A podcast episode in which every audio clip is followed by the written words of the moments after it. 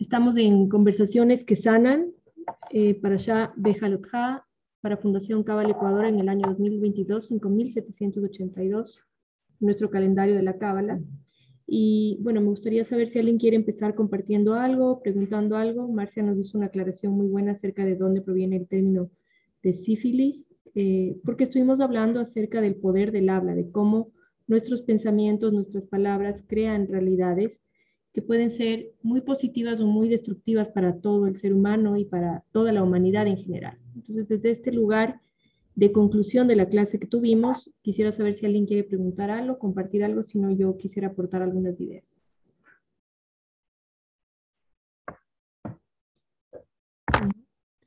Muy bien. Natalie hizo mucho énfasis en el Lashon Hara, que es uno de los conceptos más difundidos en, en Kabbalah, por lo menos un concepto que a muchas personas les impacta de manera muy profunda. Eh, yo me encuentro entre ellas porque de alguna manera todos hemos sido chismosos, todos hemos hablado mal de alguien, todos hemos perjudicado de alguna forma con nuestra palabra a otro ser humano, y por eso es que este concepto nos nos conecta tanto, nos llega tanto y sobre todo nos hace crear una nueva forma de pensamiento y una nueva forma de vida a la larga. Ya no estamos eh, de alguna manera ni abiertos ni dispuestos a escuchar ni hablar mal de otros como lo hacíamos anteriormente, y eso ya trae un gran beneficio a nuestra vida. Sin embargo, yo quisiera complementar con algo adicional que para mí es tan importante como hablar. Después de muchos años de, de estudiar Kabbalah y de practicar Kabbalah, me doy cuenta de que lo que escuchamos, no solamente de chismes, lo que escuchamos en general de información, de redes sociales, de películas, de todo tipo de cosas, en verdad crea una, una fuerza que puede manipularnos de una manera muy profunda. Manipular nuestra mente, crear realidades en nuestra mente de las, de las cuales después nuestra propia mente se hace eco, eh, realidades mentales de las cuales después nuestras palabras, nuestras emociones, las decisiones que tomamos se hacen eco. Y por eso es tan importante tener un pensamiento crítico, porque en realidad estamos en la era de Acuario, donde todo es información. Información nos llega por todo lado, escrita, auditiva, visual, a través de libros, de clases de todo tipo. Y existe, porque se sabe, entidades que están solamente dedicadas a cambiarle el pensamiento al ser humano. ¿Cómo se le cambia el pensamiento a un ser humano? A través del discurso, a través de repetir lo mismo y lo mismo una y otra vez. Aunque uno no esté hablando, aunque uno no esté de acuerdo, el hecho de que uno esté escuchando y escuchando y escuchando repetitivamente en distintas plataformas como medios de comunicación, redes sociales, etcétera, el mismo discurso, hace que cambiemos nuestra forma de pensamiento, que podría ser de una forma luminosa a una forma oscura de pensamiento. No todo lo que escuchamos debe ser recibido por nosotros. Y a mí me gusta mucho usar una frase que parece fuerte, pero que es la realidad. Que tu mente, que nuestra mente no sea el basurero de otras personas. Y no me refiero solamente a escuchar quejas o gente víctima, porque ya sabemos que eso también es Lashon Hara y también nos afecta. Sino me refiero a no aceptar, a no dar por hecho necesariamente lo que dicen los medios de comunicación, lo que dicen las redes sociales y lo que dicen los libros. Cuando nosotros nos ponemos a ver los libros que estudian nuestros hijos ahora en el colegio, nos damos cuenta de que es una guerra de palabras, es una batalla cultural basada en las palabras entre la luz y la oscuridad, porque mucho tiene que ver eh, cómo están cambiando y modificando la forma de pensamiento de nuestros hijos a través de la educación, de las palabras, de lo que les dicen en las clases, de lo que leen en los libros, hacia una nueva forma de pensamiento que quizás no es la que nosotros queremos para la vida de ellos, que quizás no es la más afín a nuestros valores, que quizás no es la más luminosa. Entonces, lo primero es, ok, yo soy un ser libre, y como soy un ser libre, voy a escoger lo que digo, pero sobre todo voy a escoger lo que escucho, porque lo que digo muchas veces es el resultado de lo que escuché, de lo que leí, de lo que vi, de lo que me dijeron. Creo que muy pocas personas pueden decir que tienen la libertad absoluta de que lo que dicen es cien por ciento de su inspiración propia, de su creación propia, que no proviene de su sistema de creencias, que no proviene de su sistema religioso, de su sistema de educación, de su entorno. Entonces sí, yo voy a ser libre para escoger lo que digo y crear nuevas realidades, pero voy a ser libre también para escoger qué pensamientos y qué ideas permito que se instauren en mi mente. ¿Cuáles vienen realmente de un lugar luminoso y cuáles vienen de esta batalla cultural que todos estamos viviendo? Me refiero a la batalla cultural de la educación, me refiero a la batalla cultural de la instauración de una cantidad de cosas que eh, derrumban los valores espirituales de la Cábala, que derrumban los valores espirituales de la, de la sociedad como tal y de la humanidad. Entonces es muy importante tener pensamiento crítico, no permitir que nuestra mente sea usada como basurero, ¿sí? Escojan lo que escuchan, escojan con lo que se quedan, escojan qué los habita, porque las, las palabras, las ideas nos habitan a nosotros como seres humanos, se instalan en nosotros y nos habitan. Por eso es muy importante escogerlas. Dicho esto, ¿alguien quiere compartir algo, hacer alguna pregunta?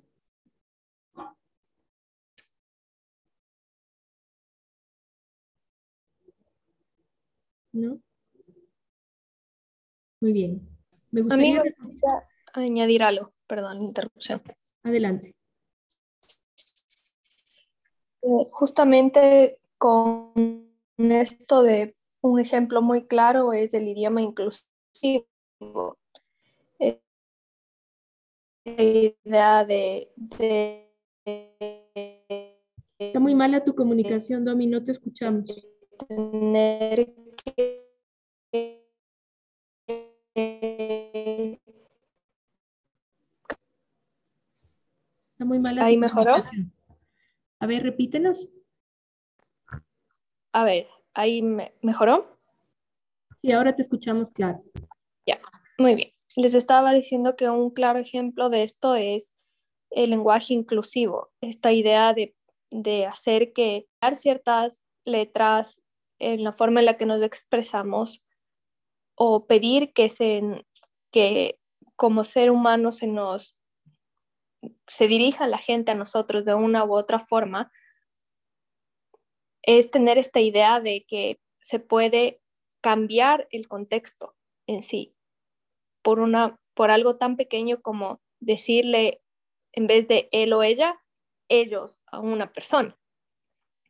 Y es, es, esta parte de la identidad es muy personal, pero de todas formas hay justamente que construir estos, estos valores en los cuales, sí, okay, este soy yo, pero hasta aquí empieza el otro también. Y no porque tú quieras que la otra persona se exprese así de ti, va a cambiar realmente todo el contexto. Sí, bueno, es, una, es un campo muy amplio de discusión, pero en cualquier caso, todo lo de géneros es un tema muy sensible, que ahora se está buscando este, este lenguaje inclusivo, pero yo lo he dicho en varias ocasiones, una cosa es la orientación sexual, que eso es absolutamente respetable, y otra cosa es el comportamiento sexual. Lo que están tratando de hacer a través de esta batalla cultural es eh, poner en una categoría de género un comportamiento sexual, que es algo completamente diferente.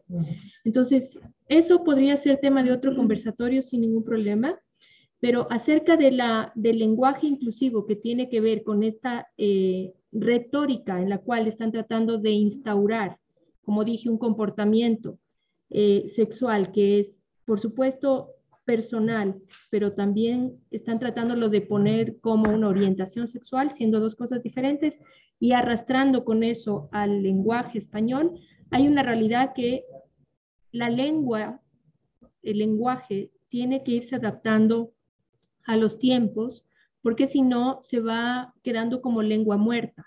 Si llega un minuto donde palabras como, por ejemplo, que utilizamos en Ecuador como chévere, llega a incluirse en el diccionario de la RAE, de la Real Academia de la Lengua Española, porque si no, la lengua se va quedando muerta. Y es por eso, es por esa razón, porque saben el poder que tiene la lengua en términos de lenguaje, no de la Lashon Hara, que están tratando de tomar esos canales para instaurar eh, y distorsionar cognitivamente los conceptos que nosotros tenemos de orientación sexual versus comportamiento sexual.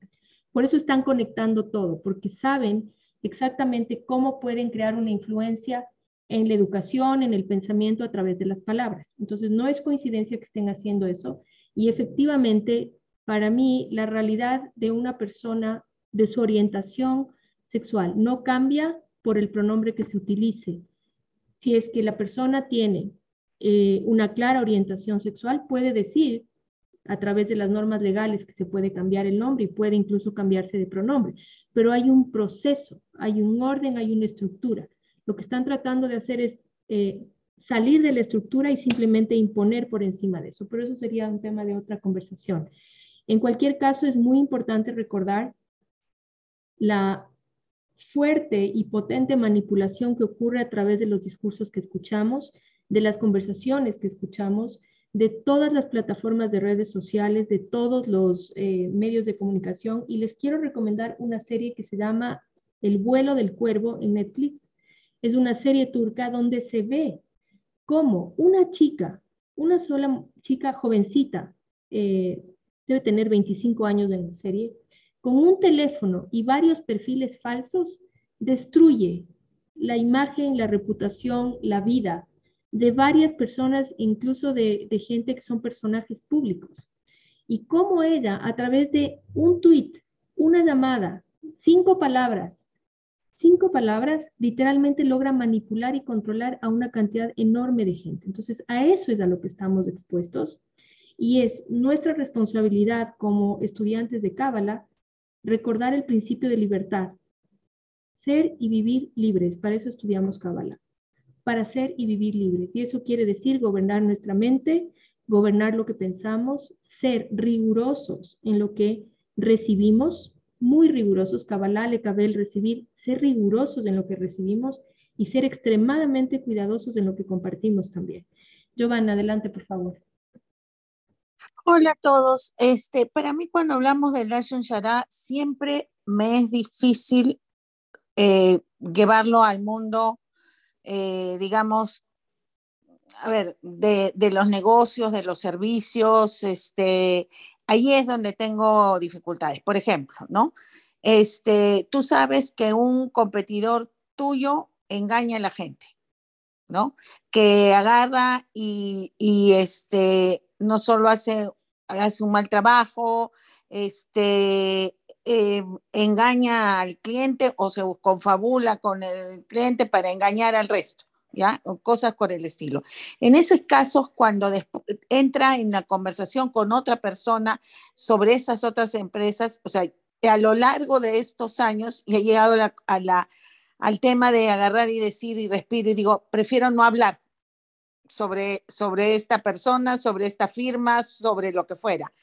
Pero siempre, o sea, siempre es un problema, ¿no? O sea, siempre es un problema para mí, siempre se me conflictúa. Hablo, no hablo. Digo mi opinión, no digo mi opinión. ¿Eso es Lashon Hara o no es Lashon Hara, no? Este, o sea, cada vez, o sea, no es, no, no estoy, estoy lejísimos del automático, ¿no? O sea, tengo que agarrar y reflexionar cada vez y cada vez, me, y siempre me quedo con la sensación de si estaré haciendo bien o no, ¿no? Uh-huh. Ok, lo primero es, es Lashon, que quiere decir eh, lengua, y Hara, no Hara, Lashon Hara, Hara.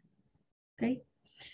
Luego de eso, eh, si es que es información pública y realmente va a perjudicar, en lugar de beneficiarte a ti, va a perjudicar a un grupo humano de personas, no pasa nada si lo dices. Pero si con ese perjuicio tú te vas a beneficiar, si tú estás diciendo algo que te va a beneficiar exclusivamente a ti y que no es información pública, entonces sí se considera Lashon Hara. Si es información pública, a ti no te trae ningún beneficio personal, ¿sí? Sino que más bien va a traer energía de protección a un grupo, lo puedes decir.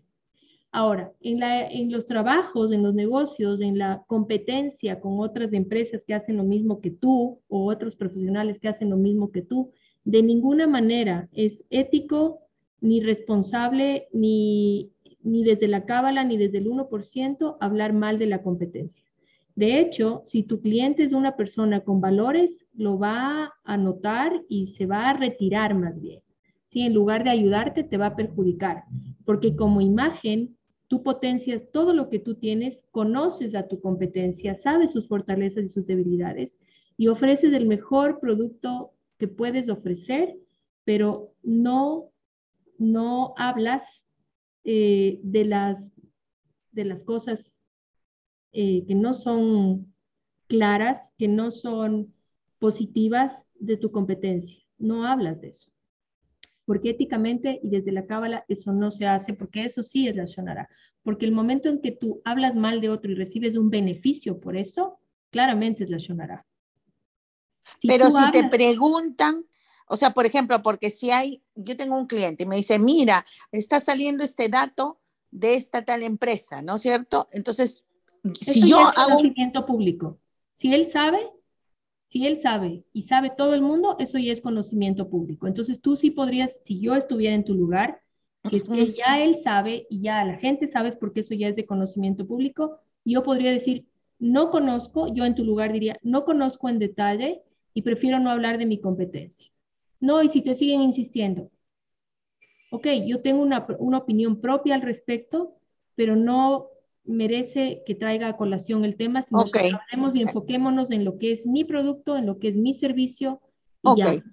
Lo okay. reconoces, lo aceptas, porque si es de conocimiento público tampoco lo vas a negar. Entonces sí, eso es de conocimiento público, pero prefiero enfocarme en mi servicio y en mi producto antes que enfocarme en las debilidades de otro. Y vas a Perfecto. ver cómo tu cliente se lleva la mejor Eh, visión, la mejor, el mejor concepto de ti, porque ve que tu ética llega a unos niveles donde otros no son capaces de llegar, y eso le da el, las garantías para contratarte.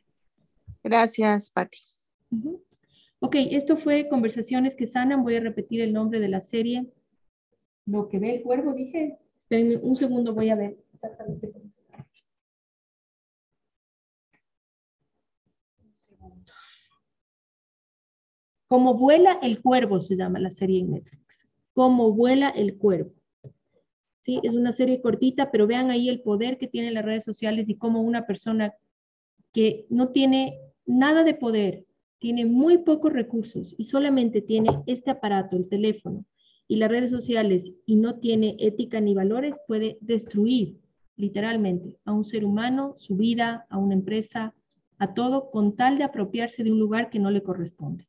Y eso es precisamente lo que está ocurriendo con el discurso que estamos viendo. Están tratando de apropiarse de un lugar que no les corresponde, me refiero a la, a la gente que lleva adelante este discurso, quieren ocupar en la sociedad un lugar de gobierno y de dominio de nosotros que no venimos a ser seres oprimidos, sino seres libres. Les dejo un beso, hasta la próxima.